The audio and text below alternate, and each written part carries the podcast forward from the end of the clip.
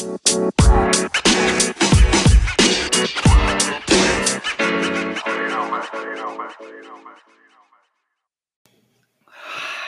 ho, and welcome back to Segera Komentar with me Rama.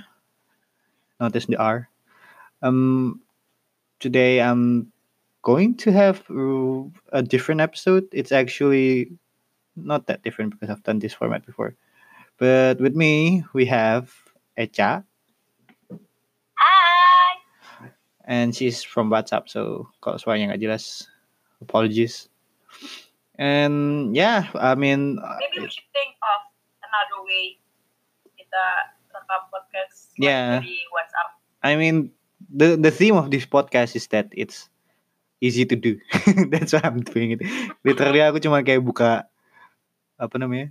Buka Anchor terus click record and then just click publish. By the way, good endorsement for Anchor. If you want to start a podcast, should use Anchor. But anyway, uh, what were I? What was I gonna say? Yeah, for after doing like five episodes by myself, it's a bit. Uh, I just want to change the pace a little bit. So I think talking to somebody is interesting, and my conversation with Echa, despite of whatever happened between the two of us, it's always interesting anyway. So I feel like it could be interesting for people to listen to also. And without trying to be awkward and without trying to address the big elephant in the fucking room. Um, We're not awkward. no, we're not awkward. Yeah. Uh, well, we didn't have much uh, controversial or political topics this time. It's it's actually more about our what we've what, what we've experienced. And I'm sure most of you already experienced or are currently experiencing, uh, which is millennial burnout. Uh, should I or should you? I think you you have a better better apa namanya way of telling things and describing things. So can you explain what's a burnout? And Me? yeah, How, Okay. is there anyone else in this room? Like, come on. Uh, what if we start with definition of millennials sendiri? Karena kayak I Yeah. don't know if you still remember or not. Tahun lalu tuh aku pernah ngomong sama kamu, I aku lumayan sebel dengan kata-kata millennial yang overused banget like every media, every articles, everyone use the term millennial. Padahal sebenarnya kepastian bukan kepastian sih. eh, Ke- untuk milenial tuh umur umur berapa, sampai umur berapa tuh kayak belum ada pastinya. Cuma kan kita bisa lihat milenial itu adalah generasi yang lahir dari tahun 65, eh sorry dari tahun 81 sampai tahun 96. So yeah, I'm still a millennial. I'm the last Technically, you're the last millennials, yeah. And then we have post millennials. Here's the thing: people's people sort of like use millennials as just like the young people, quote unquote. Jadi kayak when when they're making fun of say uh, anak SMA mainan HP tapi or anak SMA makeupnya tebel or anak SMA being lazy. Some people also say that they're millennials, which is like it's post millennials. It's different. It's it's it's, an uh, they Gen Z. kit- we we are not are we Cause like the thing is kayak generasi kita which is 81 sampai 96 are arguably in the middle between the digital native and the the post analog era so it's like Mhm. the internet and the whole digital infrastructure for us we're not that we're not a stranger towards it for sure but we're not a native as well kayak kita lahir tuh masih pakai kaset masih ada vinyl masih ada record players and we we we still use cable phones lah which is very Yep. analog uh, technology but Yep. our I still people use cable phones until until I was in elementary school, I guess. if, if I'm being honest with you, my house back in Jogja still have a cable phone. I don't know why. Nobody ever ever called. it. sampai aku actually sampai SMP tuh aku masih teleponan sama one of my best friend Maya. Aku pernah teleponan sama dia kayak tiap hari tuh pasti dua jam aku teleponan pakai telepon rumah sampai oma marah-marah. I there's this one time kayak I was hitting puberty. It, this, it doesn't have anything to do with cable phones, but it's a good anecdote. kayak dulu tau gak sih zamannya telepon belum HP itu masih 3310 terus kayak teleponnya telepon wireless apa? Yang nggak sih yang bisa dicas terus kayak bisa dibawa ke ke atas Oh iya. ke iya, ke bisa dibawa ke mana-mana lah di daerah rumah ada range-nya. orang kaya kan. Yeah, yeah, yeah, yeah. And I remember I was trying to order something from the newspaper. I think it was like uh, a semi book, you know, okay, novel, novel. uh, It's not porn, but like you know, like a, a romance novel that has sex in it. And then, kayak Oke. I I wasn't aware of the. Why am I telling my podcast listeners about all this? Because I never tell this to anybody. Literally, I never tell this to anybody. But like, Yeah. uh, because is like for me even. exactly, and the number is one eight hundred something. So like, of course, my mom is gonna know. Like, and again, I, I did know that you can you can get the numbers, the list of the numbers of Iya, iya, iya. of you what what you're calling and who you who you're calling. And she was like, ini yang telepon ke telepon ke kuis siapa? yeah. Uh, I, it's not the best story, but I think it's interesting. Anyway, Did you get the novel? I didn't like. I have to pay with credit cards. I I was like, what the hell am I going to do with this? And then I just closed the phone. But like, it was like a solid one minute or something when I tried it. Okay. Okay. anyway um we're talk okay yeah i guess we millennials are people who've been working for two or three years now is that fair Yes. Duh, aku tuh sebenarnya sebel banget pakai kata-kata milenial sampai okay gen z ke oh no gen x enggak juga sih, karena beda, be- uh, it's uh, beda beda grouping. Tapi oh ya uh, gen x tuh bokap background aja nih, mungkin buat teman-temannya, buat listener saya ramai belum tahu, uh, I work in advertising uh, agency. So uh, tiap ada brand baru atau produk baru, pasti kan kita nentuin targetnya dan kayak it is very common orang sekarang uh, mengklasifikasi target audiensnya mereka dengan menggunakan kata-kata milenial, K, Gen Z, K, or apalah itu. Kayak gue tuh dulu sebel banget dengan kata milenial kayak it is very overused. Semua orang ngomongin milenial sama mereka nggak tahu kata milenial terus jadi kayak nggak tahu tuh ya. eh, kesannya kesannya jadi negatif aja milenial tuh begini milenial begitu terus segala macam. Padahal sebenarnya nggak juga. Cuma karena akhirnya berjalannya waktu gue udah lumayan bisa menerima penggunaan kata-kata itu. Oke kita udah lumayan nyasar jauh tadi pertanyaan Rama no no no. wait i want to make a good pertanyaan Rama adalah what is millennial burnout? Wait before you continue i actually agree with you and i want to to sort of bring this up a little bit because apa apa? there's huh? Oh apa-apa. Aku aku pikir kamu bilang apa mah like halo tante. Uh, no.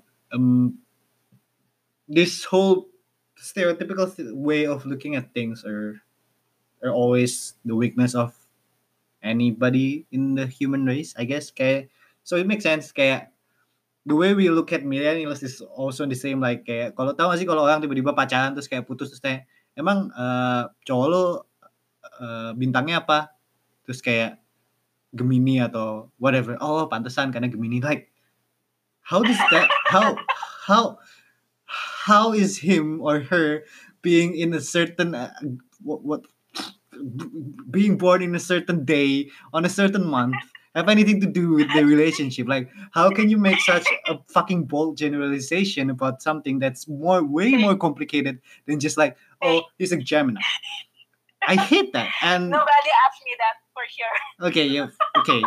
I'm not talking about us but you know you know what i mean? Like it's it's just it's just the way our brain works sometimes and it I, it makes sense when when people like just sort of like looking at the behavior like you know uh what happens with the did you know about the story the youtube thing? Where uh there was a Ti- tide pod challenge where they uh so basically in the us mereka ada challenge hashtag challenge uh, nge-challenge anak-anak SMA atau SMP buat buat nelen Tide Pod. The Tide Pod is a, a, a dishwasher soap.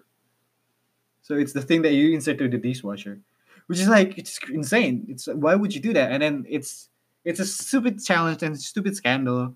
But like people just right away say that oh these these millennials are stupid. They just eat Tide Pods and just uh, It's not all the time. millennials SMP SMA sekarang. Exactly, They and that are generation even if they even if they have uh, even if they're millennials how does that explain anything? Because like uh, people are very different. You have socio-economical background you have education background you have uh, family background that that's just just is unfair to reduce it to millennials as a label.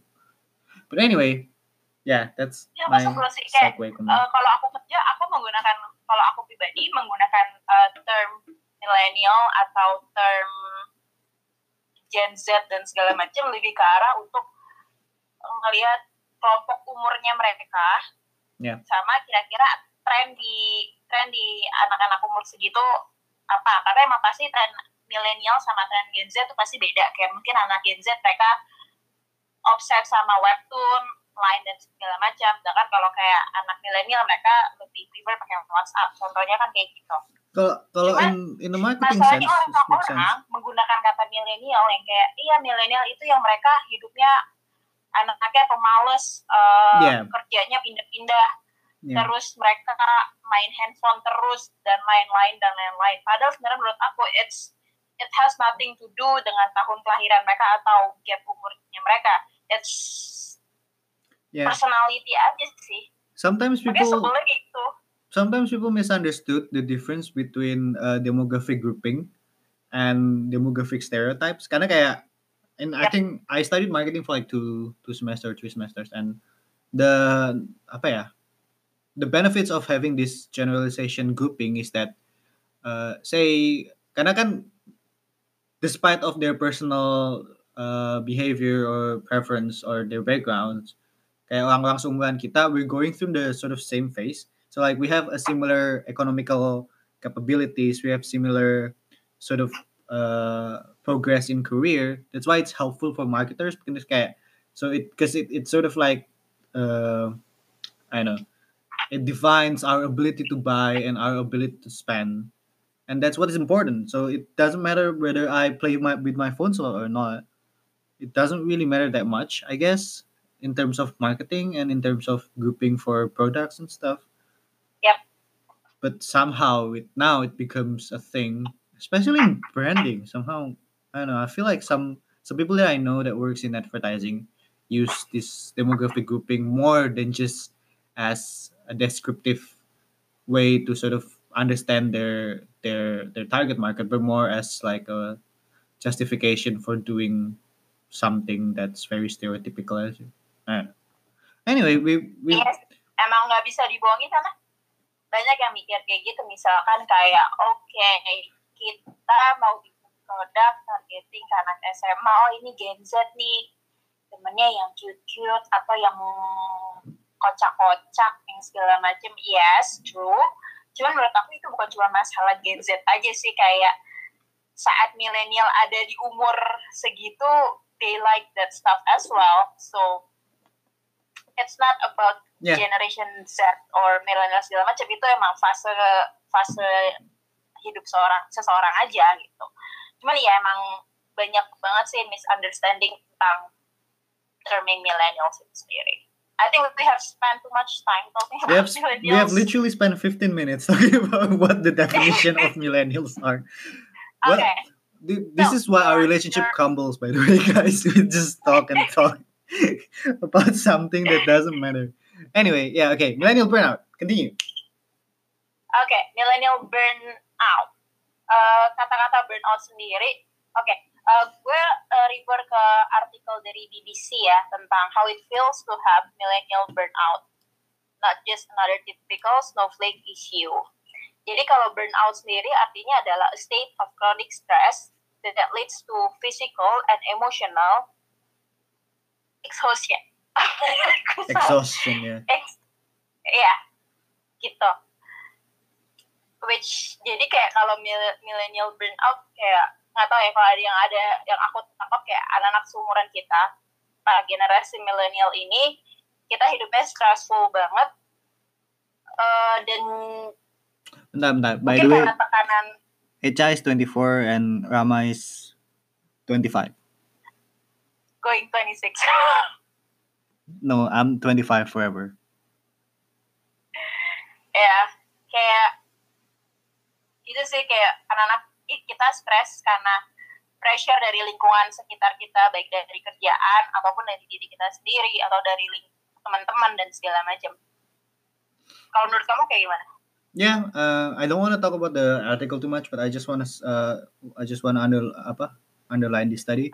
Seventy-four percent of uh, our generation in the UK are are stressed, so stressed and forty-nine percent of eighteen to twenty-four year olds experience high level of stress. Felt that comparing themselves to others was the source of stress.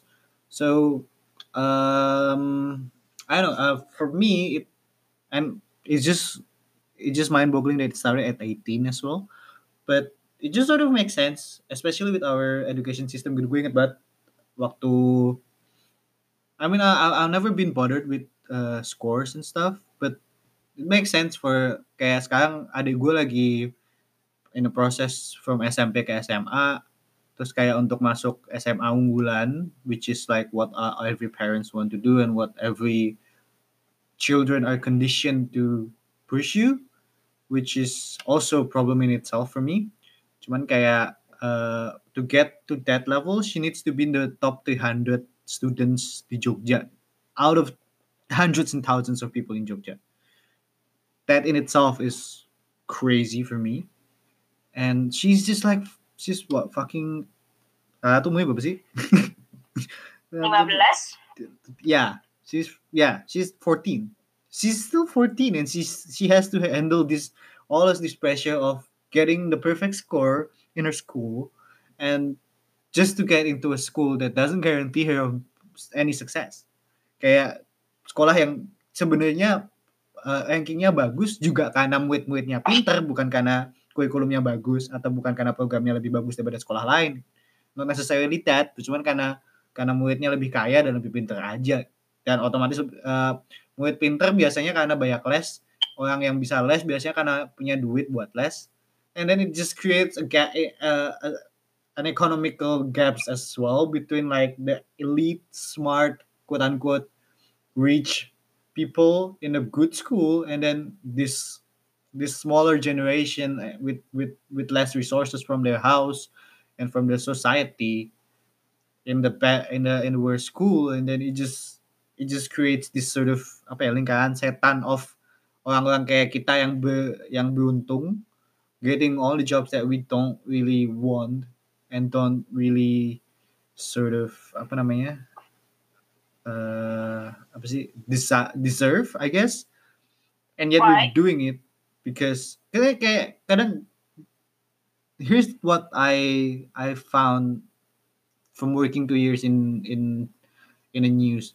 Sometimes people don't know why they're there. I mean, Mhm. gaji aku di sana nggak gede, Eh, kerjaan aku di sana nggak signifikan, but like that's what I want to be. That's who I want to be.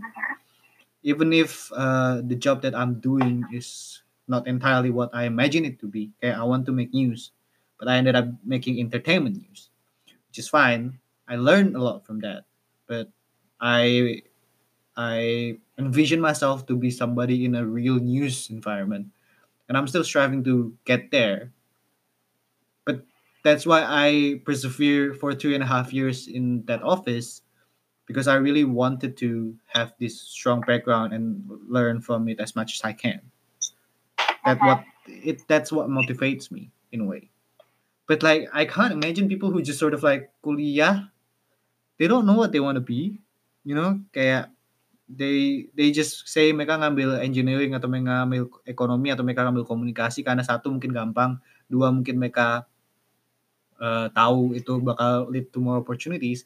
And then they just keep on delaying di kayak kayak orang orang ngambil IPA kayak aku ngambil SMA ngambil IPA bukan karena aku tertarik sama biologi atau fisika atau matematika tapi karena I know it will lead me to more opportunities in the later stage. And then once you once you graduate from high school uh, there is also other apa ya you get into a, a decision making phase where you sort of like you don't know what you want to do and then you just sort of pick the the degree that sort of will give you more opportunity or more money and I think people And stuck with it. I think that's a bit too far dan lumayan kayak quite general. I think I'm being generalization yeah. Tapi I'm being I don't think that I don't think it's that way. Karena kayak kalau menurut aku kan nggak tahu. eh itu kan SMA sama negeri ya. Aku aku SMP SMA di negeri. Dan menurut aku orang-orangnya campur sih gak semua orang kaya juga dan emang gak semua pintar. Tapi emang iya kayak dulu aku waktu SMP aku juga struggling buat bisa masuk SMA unggulan. Which I sort of did. Dan di dalamnya tuh eh, justru yang juara-juara yang ranking satu terus terusan satu angkatan bukan dari orang yang mampu. Karena kalau di. Jakarta SMA negeri itu gratis Yeah, it's difference between Jakarta and So, Jogja. tapi emang pas pas aku masuk tuh first year aku masih mesti bayar uang gedung dan segala macam kok pas aku udah tahun kedua tahun ketiga baru itu totally gratis subsidi. Tapi aku rasa kalau kayak kamu bilang eh orang kaya doang yang masuk sekolah pintar, sih orang pintar itu kalau untuk sekolah negeri I I don't agree with that. Tapi mungkin kalau emang sekolahnya swasta atau sekolahnya yang emang sekolah swasta bagus banget, let's say you know high school global jaya or something like that ya iya emang anak cuma anak orang kaya doang yang bisa sekolah di sana. Uh, anak orang berada doang yang bisa sekolah di sana. Dan mereka bisa uh, get kesempatan yang jauh lebih baik dibanding sama anak sekolah negeri. Itu emang nggak bisa dipungkiri. Tapi kalau tadi konteksnya kamu ngomongin rata kan sekolah negeri menurut aku lebih lumayan lebih rata sih mereka. Dan ya agak generalisasi sih. Kayak kita harus lagi ke poinnya millennial burnout No, ini I'm I'm getting there. That's why. Menarik. But I agree. I agree Okay. with you. I agree. I'm being to generalize, uh, over generalizing the the whole school thing. But anyway, uh, yeah. I mean, back to the uni thing. Kayak kan tadi aku ngomongin uh, anak SMA milih IPA karena karena leads to more opportunities. Jadi mereka bisa diterima di jurusan apa aja. It's just, there's just so, sort of delaying what they were gonna choose, what they want to do with in their life. And I think Uh-huh. that's that's the that's the that's the fault of our archaic education system. Kayak education system kita kan masih based on industrialized. uh, It's a very Western industrialized era based, and even it's expired for the Western society now. But at least in the US or in other countries, di level SMA tuh kayak you you've already been challenged to think about what you want to do with your life. Yeah. And here it's just we don't know. Kayak get a good score. It's all about getting a good score. And you know like they they have career days now in sekolah-sekolah. Apa sih? Kayak anak-anak eh, preschool gitu-gitu mereka ada kayak bokap nyokapnya datang pre, pre, pre- kayak telling them what their jobs are and kayak uh, you just career days basically. Tapi kayak I don't ada kok teman aku pernah ngejelasin teman aku pernah main ke Cikal TK-nya dia menjelaskan profesi dia sebagai creative director di salah satu agensi di Jakarta. So yeah but like di SMA SMA tuh ada gak sih? Kayak SMA SMP Enggak. nggak ya? That's also why why do we have one for anak TK yang nggak tahu apa apa tapi kayak anak SMA yang harus decide their future closer? We don't have that's weird. karena SM TK-nya TK Cikal. Cikal tuh apa? Sekolah swasta lumayan bagus again money give you better access to better education. Okay cool. So yeah the, the education. Anyway what I'm trying to say is when they have to go to the workforce because they never actually consider what they want to do with their life they just sort of like well i'm just gonna get a job that pays me well. And that sort of started this whole conundrum of burnout. After 24 minutes i finally we're talking about burnouts. Because kayak back to my job i i can see people who just sort of like three months into the job and then they were like fuck this. This is not a fun job. Like i thought working in tv is fun. No it's not fun. They have to go uh, to office like 2 a.m. in the morning or something. Mereka kayak masuknya masuk pagi, pulangnya pulang malam, kerjanya nggak jelas, capek lah, inilah itulah dan banyak turnovernya lumayan tinggi gitu. Dan I can see that people just sort of like not understand what they want to do and just sort of like jumped into any bandwagon or into any opportunity that they can without considering whether they actually want to do it or not. And it it leads to like a stress level to some extent because like sometimes especially kalau education background lo nggak bagus atau biasa-biasa aja you will get a mediocre pay as well. And those people who have like uh, an overseas degree or a better school kayak Prasmul atau UI atau apa pun which is I have nothing against but they will have a better sort of income and better work in a way and even them sometimes mereka juga nggak tahu sebenarnya mereka mau mau kerja apa and then we ju- they just get a job at like Tokopedia atau Gojek atau Bukalapak kenapa enggak, enggak, enggak. Enggak juga, enggak kayak gitu. no, I mean I'm I think just it depends, it depends on the company sih. Huh? why are you talking about companies nah, I mean I'm just make, making a point that sometimes it, it has nothing to do with the company. I mean, I'm just saying the company because that's the, the only thing in my mind. It doesn't have anything to do with them because what I'm trying to say is sometimes people don't know what they want to do in their lives and they just like sort of jump into a company because the company have names because the company is sort of like Yeah. a big brand. Doesn't have anything to do with the company being bad or whatever. It's just like okay, gue harus masuk CNN karena CNN that's that's how I see a lot of people who are just sort of like tiga bulan resign, enam bulan resign. Karena kayak they didn't know what they're getting into. They just want to get into CNN, you know? And then, and I feel And like they think that Indonesia is the same like CNN International, which is if it's the same, it will it will be like three times worse because the the workload in CNN International, I, I imagine, will be like crazy. They have breaking breaking news every like two hours. I don't know, something like that. But yeah, I, I feel like uh, that combined with uh, karena my pay back there wasn't that good compared to the, my friends, my overseas friend. Kayak compare not not my friend overseas, but like teman-teman gue yang lulusan luar negeri juga. Kayak mereka bisa dapat dua digit in like two years. I'm still stuck at like half digit maybe. Cause like and I don't again I don't mind that. I I I I was still grateful because I get to learn about news and that's what I, I wanted. But for a lot of people that can start sort of like a level of stress because they they thought they're working in a big company and then they're just doing something that they don't like or doing something that they're not interested in and then get shit pay and then they start to feel the stress and i mean even for for you who works in marketing which is what you want to do there is some certain level of stress that comes with your job that makes you want to just what the fuck am i doing? Padahal kayak kamu kayak you like working in marketing like you've you've been doing that for years now and you know. Ah nggak tahu sih kayak nggak eh, aku nggak mau tak kabur ya tapi kalau kata-kata burnout ini aku ngerasa aku udah lumayan ngelewatin hal ini. Kayak oke eh, sedikit background.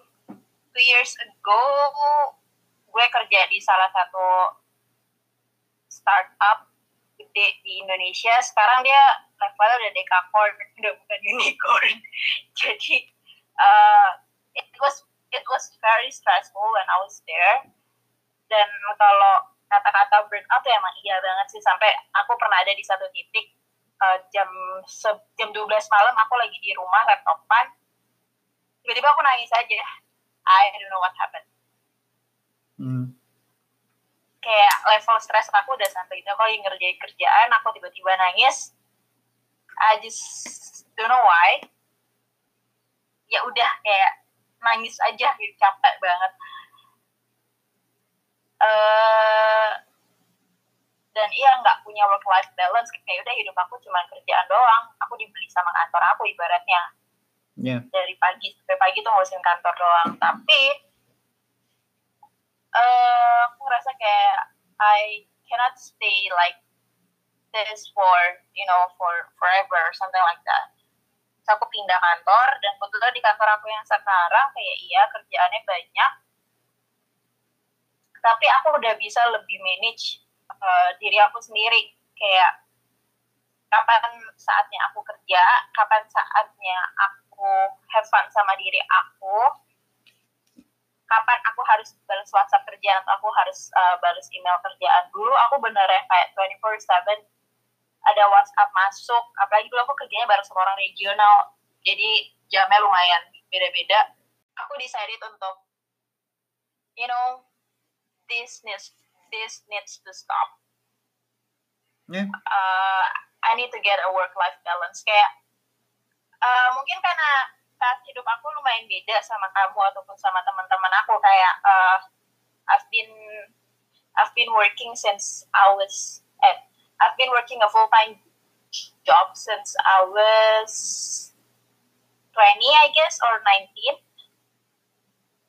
jadi mungkin saat orang-orang seumuran aku mereka masih sibuk sama kuliah aku udah ngalami nih burnout stress gara-gara kerjaan capek dan segala macam tapi akhir aku mutusin untuk kayak akhirnya do it anymore di umur aku 22 atau 23 bukan aku nggak mau stres gara-gara kerjaan tapi aku lebih kayak harus manage hidup aku. Kayak nggak bisa nih gue hidup gue Hmm. cuma kerjaan doang. Karena ada satu ada salah satu turning point lah dalam hidup aku yang ya lo bisa kerja tapi tetap aja eh, lo pulang ke rumah. Ada orang di rumah yang nungguin lo and you know kalau lo cabut dari kantor they will find a replacement tuh cepat banget. Tapi kalau keluarga you cannot find the replacement. Itu turning point buat aku sih. Tapi hmm, so ya dulu aku stressful banget. Se-stressful itu sekarang sometimes kerjaan aku juga bikin juga suka bikin Yeah. capek bikin I, pusing. Cuman kayak aku ngerasa lebih bisa manage waktu aku aja sih. Kayak dulu tuh aku bisa pacaran bisa apa. Dulu waktu zaman aku dulu kayak I aku mikir kayak shit I don't even have time untuk you know cinta-cintaan atau untuk mikirin hal kayak gitu. Karena gue mendingan pusing ngurusin kerjaan gue dibanding ngurusin orang lain. No, but I think that yes. that depends on the nature of the relationship. Karena kayak we're not that needy towards each other when we were together. So like it's it's Yeah. it's helpful in something. But talking about burns, I don't think burnouts is ya a dan aku gak bakal mau juga pacaran sama cowok yang needy sih kayak gilanya kerjaan gue udah pusing banget kalau gue dapet cowok yang needy kayak mendingan aku laut aja gak usah pusingin hidup gue So yeah, gentlemen, if you're interested in Echa, don't be needy, guys. Just be yourself, I guess. Anyway,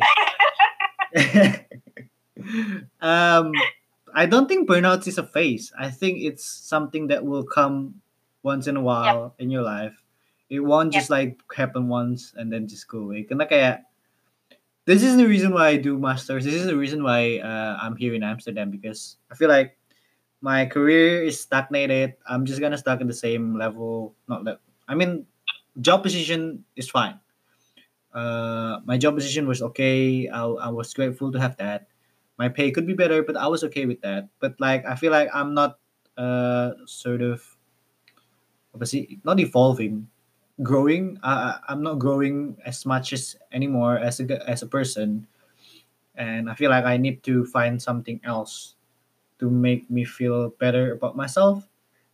And that's the thing that I think is important from both me and Echa, from both of our stories, that there is one point where you have to sort of like, hey, I'm not okay. I need help and I need to do something different. And I'm going to do it now by myself. While maybe if I need some help, I will reach for help and that's what sometimes people just sort of spiral down from because they just sort of like i need this money i need to whatever for whatever reason whether it's uh, apa namanya whether it's for lifestyle or whether it's for your family. Karena sometimes orang kerja keras memang buat buat ngehidupin keluarga besarnya. Keluarga. Dan it makes sense it's okay. Cuman kayak and it's admirable i i applaud you but sometimes when you're in a level of stress that's too intense you just sort of like you know i just want to focus in the work. But sometimes that the that's the last thing you, you want to do because you need to sort of like take a step back and rethink about what you want in your life and find your happy place and sometimes people doesn't really understand their happy place. They they thought if you they hang, out with friends or they uh, go out and drinks, it becomes a happy place for them. While sometimes happy place is just sleeping or just being alone at home, watching Netflix or playing games or whatever. It, every person have their own happy place. Mungkin balik lagi ke personality-nya mungkin kalau orang itu extrovert ya happy place mereka adalah saat mereka bareng sama teman-teman yang mereka keluar or they travel cuman Iya, or they travel. Cuman kalau buat orang introvert mungkin emang lebih happy place mereka adalah saat mereka bisa di rumah, di kamar doang. yeah So, yeah. I mean, I'm very happy now, mostly because seven days of my uh, six days of my week, I'm just at home playing games. That's it. in time, I never even go out from my room for six days in a week, which is for some people it's worrying. For me, it's fun.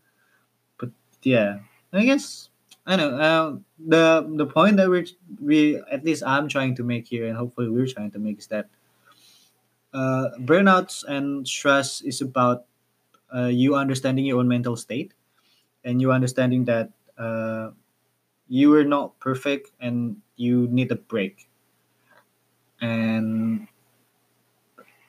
HI is smiling weirdly at me right now when I say break. I don't know why. But yeah. But yeah, I mean, you have to realize that you have limitation on yourself and you it's okay to sort of pause your life and to sort of like take a pit stop and figure out which one which aspect of your life you need to sort of repair first before you're going on. And it's worrying that some people sort of like push themselves towards that limits. And especially with this apa uh, modern narrative of you have to push yourself towards your limits like what whatever it is Nike trying to campaign for like just do it like just just try for yourself. But we kita kayak terjebak di pola pikir gen gen X or gen Y A B C D F G gen Z maybe even. Kayak generasi bokap nyokap kita yang kayak harus kerja keras harus kerja keras harus kerja keras. You have to provide for everything you have to win the war whatever. Which is fine. It's a good mentality to have.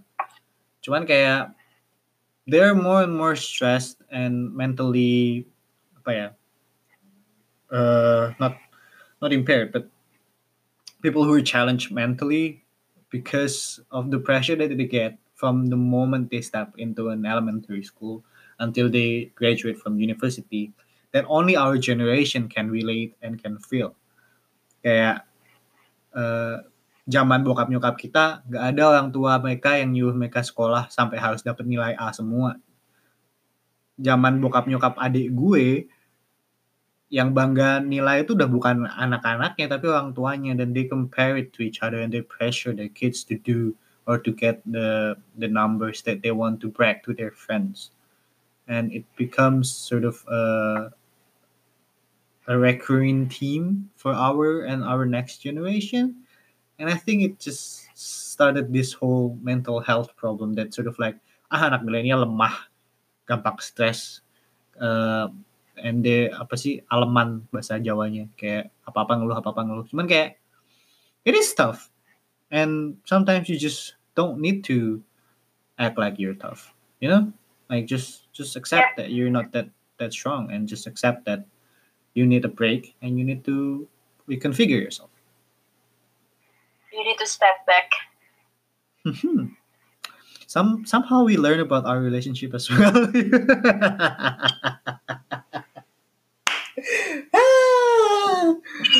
Alright, we'll be coming back with um, the movie Dylan 1990 berapa? Satu ya? Apa 1990 sih? 91 deh kayaknya. Oh yeah, whatever. Yeah. Welcome back. Um, I don't know why I wanted to talk about Dylan, but like we had why why did we this why did we want to talk about Dylan? Cak? Dylan lagi asik kalau lagi kerja atau lagi nge-DJ. Oh, Dil, apa kabar Dil? By the way, you guys, if you don't know which Dylan we're talking about, just search Logic Loss. It's they, they, he has really good music. So shout out to Dylan and Pasha. Love you, buddy. Um, yeah. Uh, why did we want to talk about Dylan the movie?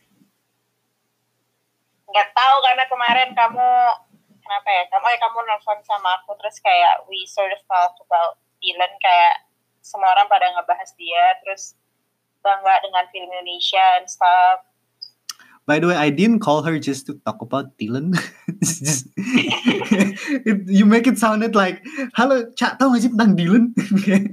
no, not I'm not calling her to talk about Dylan. I don't care about the movie.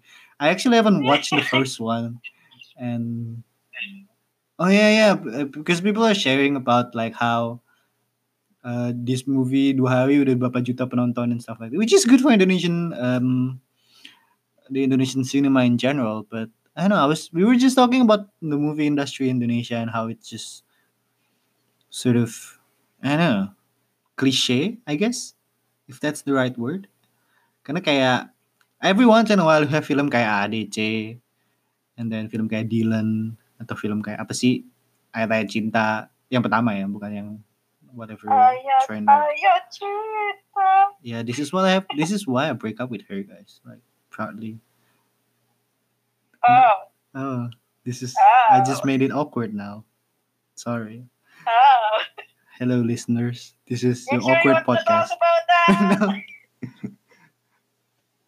Ah, yeah, and then So what about Dylan? no, no, no. Every once in a while, I eh, like, Dylan nggak usah eh nggak usah bule ngomongnya Dylan. Dylan. ya emang harusnya namanya Dylan sih karena dia pakai i, eh pakai i bukan pakai i. Iya, makanya bukan Dylan. Dylan. I can't. I have to maintain my English. No, I'm just being pretentious now. Um, yeah, ya, ya film-film kayak Dylan, Dylan, film-film kayak ADC yang it's a good romantic drama, a little bit comedy, and it sort of we we apa sih? If we rejuvenated the whole Indonesian movie uh, industry, and then a few months later you have all of this horror movie and, and this whole debacles again. Uh, kayak gimana ya? I just I'm a guy who's very critical of everything. Kayak setiap kali gue ngeliat sesuatu, hal pertama yang gue pikirin adalah apa yang bisa gue kritik dari ini. Not that I'm consciously doing that, Dasar. but like kayak unconsciously I'm doing that. And when I think when I see this whole possible Dylan and stuff, I'm proud. But at the same time, I'm just like, man, kenapa sih film-film yang kayak gini kayak yang yang selalu dapat sukses gitu? Kenapa sih uh, nggak ada? I, I'm not asking for a better movie to be critically to be apa namanya to be more successful financially, but I just want critically acclaimed movie to be to have like a sort of a market di Indonesia gitu. Film-film kayak Modus Anomali, film-film kayak pe- penabur setan apa? Pengabdi setan, penabur setan. penabur setan. Ah. Ya, um, Tapi mungkin kayak you know uh, banyak kok kayak kayaknya ada film baru yang bagus judulnya Foxtrot Six or something, mana aku belum sempat nonton. si itu ya, siapa namanya? Eh, the the girl. Arifin Putra, Enggak, ceweknya siapa? Tabaso bukan sih? Julie Esbel, Wait, which movie is Tabaso playing? There was there was supposed to be this one movie that Tabaso is playing. biasanya pengabdi setan dong. Enggak, kayak film baru gitu. Cuman aku dikasih tahu sama my friend which I will tell you after the podcast. But like, do you know about this movie guys? Apparently uh, ada sex scene-nya. okay, cool. And I mean it's Oke, I mean I'm looking forward for that info. despite I mean despite of the, the the topic, I think it's good it's good that sex is finally represented in Indonesian movie anyway. And that's Yeah. what he's putting. It's not like oh sex, but like you know, it's it's a good step forward towards our acceptance of to sex. be fair, kalau kita mau mundur ke belakang dikit tahun 70 80-an tuh film Indonesia adegannya banyak yang share kali dan gak disensor. Yeah, So Yeah. yeah, that's what I was talking about in the last podcast. I think about the music and stuff. Kayak dulu Yeah. Casino Indo juga banyak bikininya. It wasn't it wasn't a problem. But anyway, back to kalau the dari movies. Indonesia bikin film tentang transgender dan everyone's okay baru aku angkat tangan sih. That's the thing. Kayak kayak we kayak we don't have this whole culture and sort of this whole apa ya uh, community of maybe we have we do have cuman kayak kecil gitu komunitasnya dan nggak nationwide level gitu. Meanwhile kayak ini film-film kayak Get Out film I know it's a Hollywood movie. Big, Get Out is not a big movie in terms of uh, its grossing atau its its production value. Cuman kayak uh, it's a movie about black people and it, it how it is represented, how it represents the black community but in the US. But it's appreciated in a way that the community sort of like look up to it and the community are aware of it. Meanwhile di Indonesia kayak kalau aku ngobrol sama say uh, orang random di di Pancoran aku tanya udah nonton Modus Anomali belum atau are you even aware of Modus Anomali? They might not be. Padahal kayak sebenarnya Modus Anomali is a really great movie and it it has uh, a good sort of different twist on the genre and dan film-film kayak ada filmnya Reza Hardian sama si siapa ya aku lupa. Itu juga yang dia jadi taxi driver I forgot the the, Ah, the name of the movie. Yeah it- cause like waktu itu aku nonton waktu di Indonesian Film Festival di Melbourne gitu dan bukan dan bu- kayaknya di Indo itu film nggak begitu banyak orang yang tahu gitu dan there was a masturbating scene on in the film on the film which is very intense and it's very it's it's it's it's interesting in itself and it talks Is it indie? I don't think so. Karena yang main si Reza Hardian kayak it's obviously it has a bigger production value. And it, it brings up sort of conversation. This this sort of movie that brings up conversation even if you don't watch it like Get Out I haven't watched it but I know what they're trying to talk about and I know there are a lot of uh, articles that are talking about it. Yet kalau di in our culture is more about uh, oh film Dylan dapat duit segini. Dylannya cute ya ganteng. Vanessa-nya juga cantik. Ah, tante suka sama Dylan. and that's it. Which is I have nothing against because like a lot of my friends are like that. And like good for you. I don't hate the movie I don't hate you. But it would be nice if we also have this like community of people who sort of like take movies not just as an entertainment but also as a representation of the cultural sort of uh, and the society around us and uh, sort of becoming a medium of us to sort of reflect upon our role or our state of current society. And that's how art's supposed to be. And for us it's just i don't think we understand that yet. And i don't know what how to fix it. Kayak i think indonesian society in general doesn't really appreciate art that much anyway kayak am i am i being too general generalizing now Yep. Yep. Yep. Yep.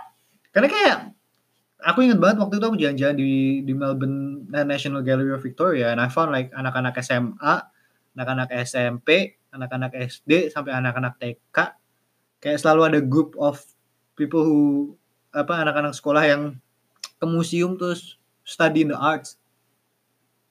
I've never done that when I was in pelajaran Ya karena Indonesia museum artsnya juga nggak terlalu gimana. Kebanyakan art-art koleksi itu cuma ada di galeri-galeri kecil yang mempunyai si seniman itu sendiri nggak ada.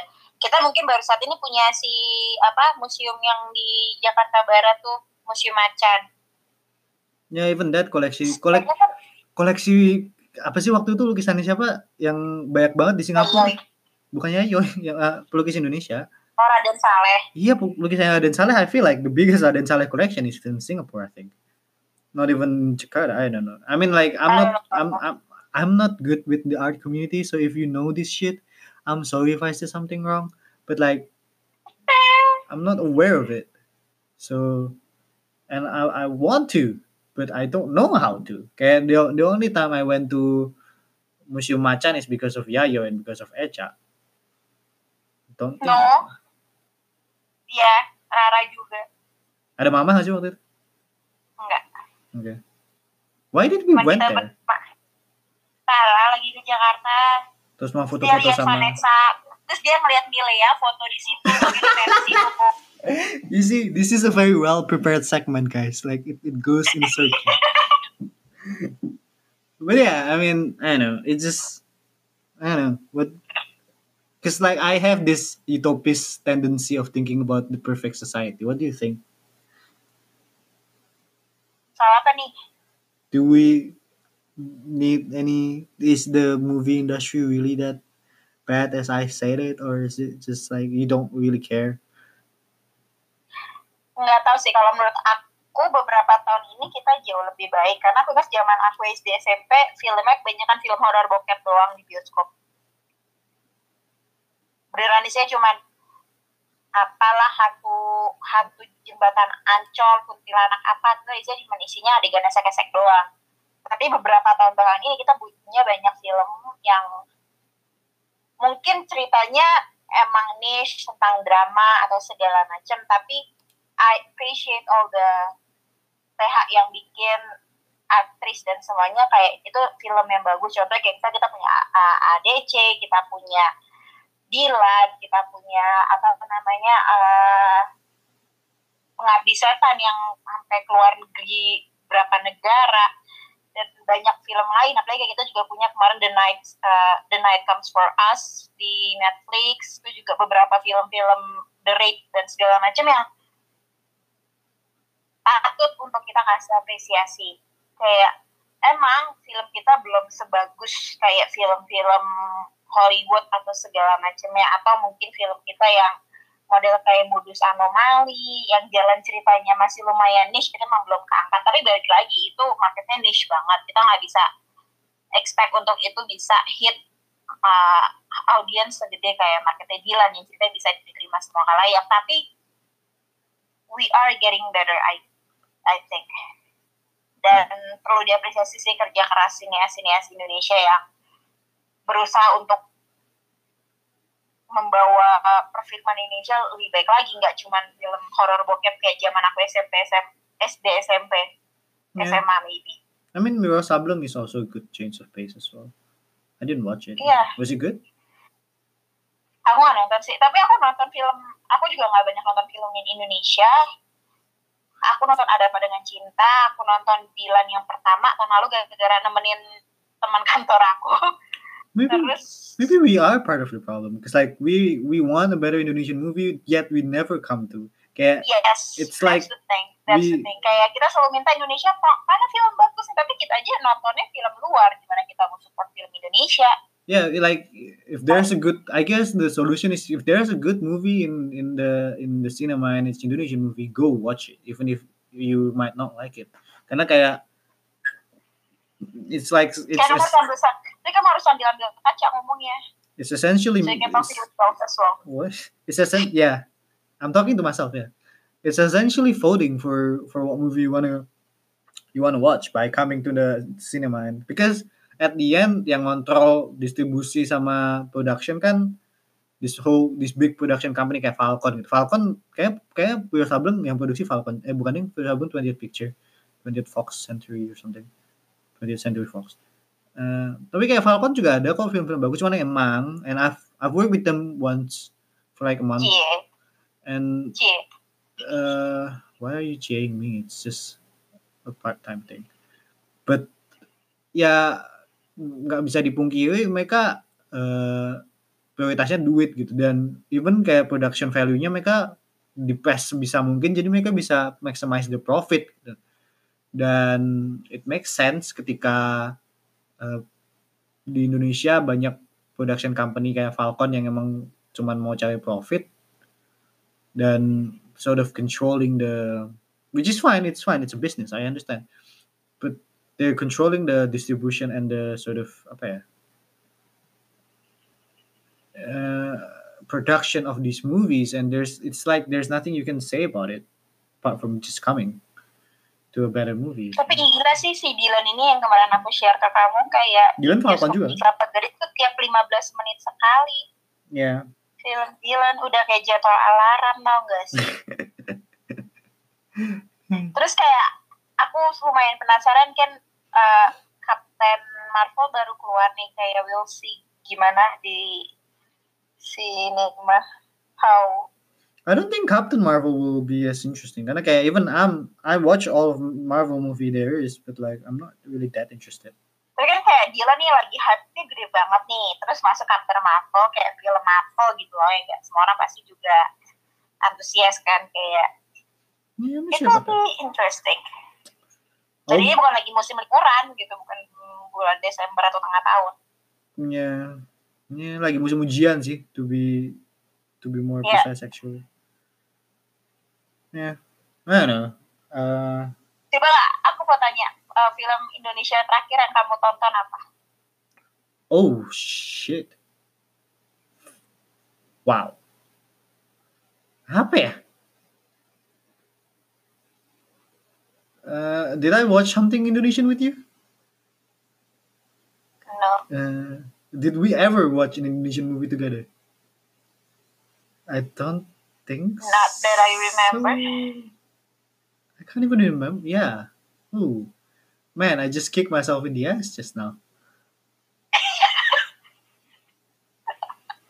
What? Delova. Nah. Ada dengan cinta. I'm sure. Oh enggak enggak, enggak. Di, di Melbourne aku ngeliat banyak nonton banyak karena ini AFF Indonesian Film Festival. Iya, Modus Anomali aku nonton. Eh, Berarti tahun berapa tuh? aku bahkan nonton film Indonesia si Uyo was Uyo Dewanto sama siapa istrinya? Ai ai. ai. Anaknya Ratna Sarumpait. Iya. Eh who? Atika Siolan. Ah, Tika Hasiholan. Kayak dia main film di Korea gitu. Berdua. Film Indonesia cuman settingnya di Korea. Oh iya. I forgot the name. But yeah, so it was like five, maybe five, four years ago. Pokoknya aku nonton film Indonesia, selalu nonton film Indonesia di AFF sih. So it wasn't that long. It's not like The Alpha or something. Yeah. But remember like, Indonesia terakhir yang aku tonton aku juga nggak inget exactly apaan tapi kayak aku nonton di bioskop tuh ada apa dengan cinta dua aku nonton di bioskop. Terus kayak terakhir kali aku nonton di Netflix enam bulan yang lalu lima bulan yang lalu. Terus aku juga nonton film Critical Eleven dari novelnya Ika Natasa aku nggak nonton itu juga di bioskop. Okay, terus aku lupa ingat lagi oh, aku juga nonton Dylan tahun lalu okay, interesting. itu nggak tahu di situ aku nonton apa lagi kayak aku mencoba mengingat gitu kayaknya nggak ada aku pengen nonton Mili Mame tapi apa belum kejadian Kayak aku sempat nonton ini deh, apa namanya? Yang si Vino sama Raymond Tungka tuh. Catat naga sekolah. I think I itu watched. lama banget itu aku SD loh Enggak enggak, aku don't I I watched it like few years ago. Yeah, remember that? And then Yes. Jomblo, like there was a lot of good movies back then. 30 hari mencari cinta Kalau mencari cinta tuh yang apa ya? Lupa. Oh, Niwina yang. I don't soundtracknya that. Seven Yeah. dia Lova terus eh, ini mengejar matahari Oh, I love that movie. janji Joni I didn't watch. Oh, I think I watched it. Yeah. Yeah. Anyway, we're just mentioning movies now. but yeah. Uh, tapi ya ngebuktiin kalau sebenarnya banyak film Indonesia yang bagus kok. yeah, it's just that. Uh, apa ya? I just want movie that have like more cultural impact. That's all I want to say. It's like we are not there yet tapi I believe we can. years from few years from now we will Yeah, hopefully, hopefully, hopefully. All right. Uh, wow, this is going to be a long episode, guys. So I wouldn't blame you if you Terus just sort of. cuma kita ngobrol doang, I know, it's fine. I think it's interesting. I think it's interesting. I don't know. If you don't, if you don't find it interesting, tell me so I will not take do another episode with Echa. Nah, but this is what. Thanks. No, but the, to be honest, this is what I want to do. Actually, kayak me just talking to somebody else and just, cause like conversation in itself sometimes can be interesting, and then you come out from it learning something, but yet you cannot share it with other people karena kayak the conversation can be so long or whatever. So, I guess this is one way you can sort of share it with people, and I think it's interesting. I think it can be interesting. I don't know. You know, one last shot uh, uh, favorite Indonesian movie sama tips kamu buat teman-teman milenial yang lagi burning out di luar sana I'm not. as the- a closing. I'm not the tips kind of guy. Like I'm not like. That's Bukan that sih, I'm kayak successful. Ada satu kata, one word for your millennial friends yang lagi burning out di sana. Mm, mm, wait, you want me to answer the movies as well? Iya, Favorite it's two Indonesian movie? your favorite Indonesian movie. Mengejar Matahari, I guess. Tapi kalau tadi aku sebut, kalau tadi aku nggak sebut, kamu kayak lupa deh. Aku lupa. Tapi kayak I I really love that movie. Karena kayak aku baca aku baca novel no, not novel sih karena gak begitu tebel. Cuma kayak aku baca bukunya. And then like I watch the movie after I read the book and everything in the movie is exactly how I imagined it in the book. So it's that's why I love it. But Oke, I need to watch it. I haven't watched it. what the f- You haven't watched Star Wars. You haven't watched. Oh my god! I have watched Star Wars with you. Not okay? before you met me. That's not cool. Anyway, That's cool. no, not for me. what was the second Yeah, yeah, that's not cool. Oh, burnout. Something about burnout. Yep. Uh, the thing that I learned from a lot of my friends is that sometimes they have too much arrogance towards themselves. Not confidence, but arrogance. Confidence is good. Arrogance is bad. Karena kayak they feel like they can handle everything that they they that you said one word, but I'm just saying a lot of things now. Uh, they can handle everything that that's sort of coming to their life yeah my computer died uh, and just sort of like oh gue bisa kok berdiri sendiri gue bisa kok ngehandle ini gue bisa kok ini." bisa cuman kayak sometimes it's too much weight and you just have to admit that you're not good enough and you just sort of admit that you need help or you just sort of admit that you need a break that you need to sort of compose yourself again and yeah i guess just be ready to not be perfect and to not be strong and be ready to sort of yeah acknowledge Yeah, that you sounds like help. that sounds like something you always say to me. i'm not talking about you but sure Ya, tapi enggak emang, ya, cuman emang itu one of the things yang buat aku mikir kalau aku harus keluar dari zona burnout aku pada saat itu sih. Kayak aku nggak tahu Bibi in the in the future aku bakalan ngerasain hal kayak gitu lagi, tapi at least aku bisa tahu mana harus gimana aku harus bagi waktu antara pekerjaan aku sama hidup aku. Tapi ini dari bahas kerjaan, tapi kalau kayak lo ngerasa pressure dari teman-teman lo atau dari segala macam, don't you do you. Kayak lo nggak bisa nyamain pace lo, lo nggak bisa nyamain jalan lo sama teman-teman lo kayak mungkin umur 25 nih kayak umur tengah-tengah antara gue dan mungkin umur 25 ada orang yang udah nikah, ada teman lo yang udah punya anak, tapi ada juga lo yang masih duh kok gaji gue segini aja sih nggak naik-naik sebentar dia udah bisa nikah dan segala macam. Kayak no don't compare yourself to other people. Yeah. And with that uh i think we're just gonna end it? Podcast ini harus diselesaikan yeah it's almost an hour now. Maaf um, ya aku sama Rama bacot yeah i mean they they know what they're getting themselves to by listening to this podcast from the first place but yeah. If you manage if you manage to survive until this hour i applaud your bravery and i invite you to talk to me and waste another hour to bitch about whatever it is that you want to bitch about but yeah uh, if you have anything if you want to say anything in the podcast hit me on the email podcast at gmail.com or hit me on instagram wherever. And if you want to talk to echa you know might as well follow her on instagram. What's her instagram? Buka profile Rama aja ada foto gue bangke. Yeah uh, find her in my instagram or whatever. If if you don't know the both of us and you just sort of like what the fuck is these two random people are talking about and who the fuck are they? We are just one student and the other marketer and we just want to talk. And if you enjoy it please leave a review or share the podcast or whatever. And yeah i'll see you in the next episode. Bye bye bye bye You know, man. You know, man. You know, man.